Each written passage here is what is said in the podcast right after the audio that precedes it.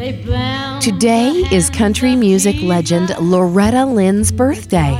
Like so many stars of the Grand Ole Opry, Loretta often sings lyrics that draw from stories in the Bible. Written by Ray Overholt and released by Loretta in 1968, the song 10,000 Angels graphically describes the final hours of the life of Jesus, beginning with the Garden of Gethsemane, when Jesus tells Peter to put away his sword. And as the lyrics say,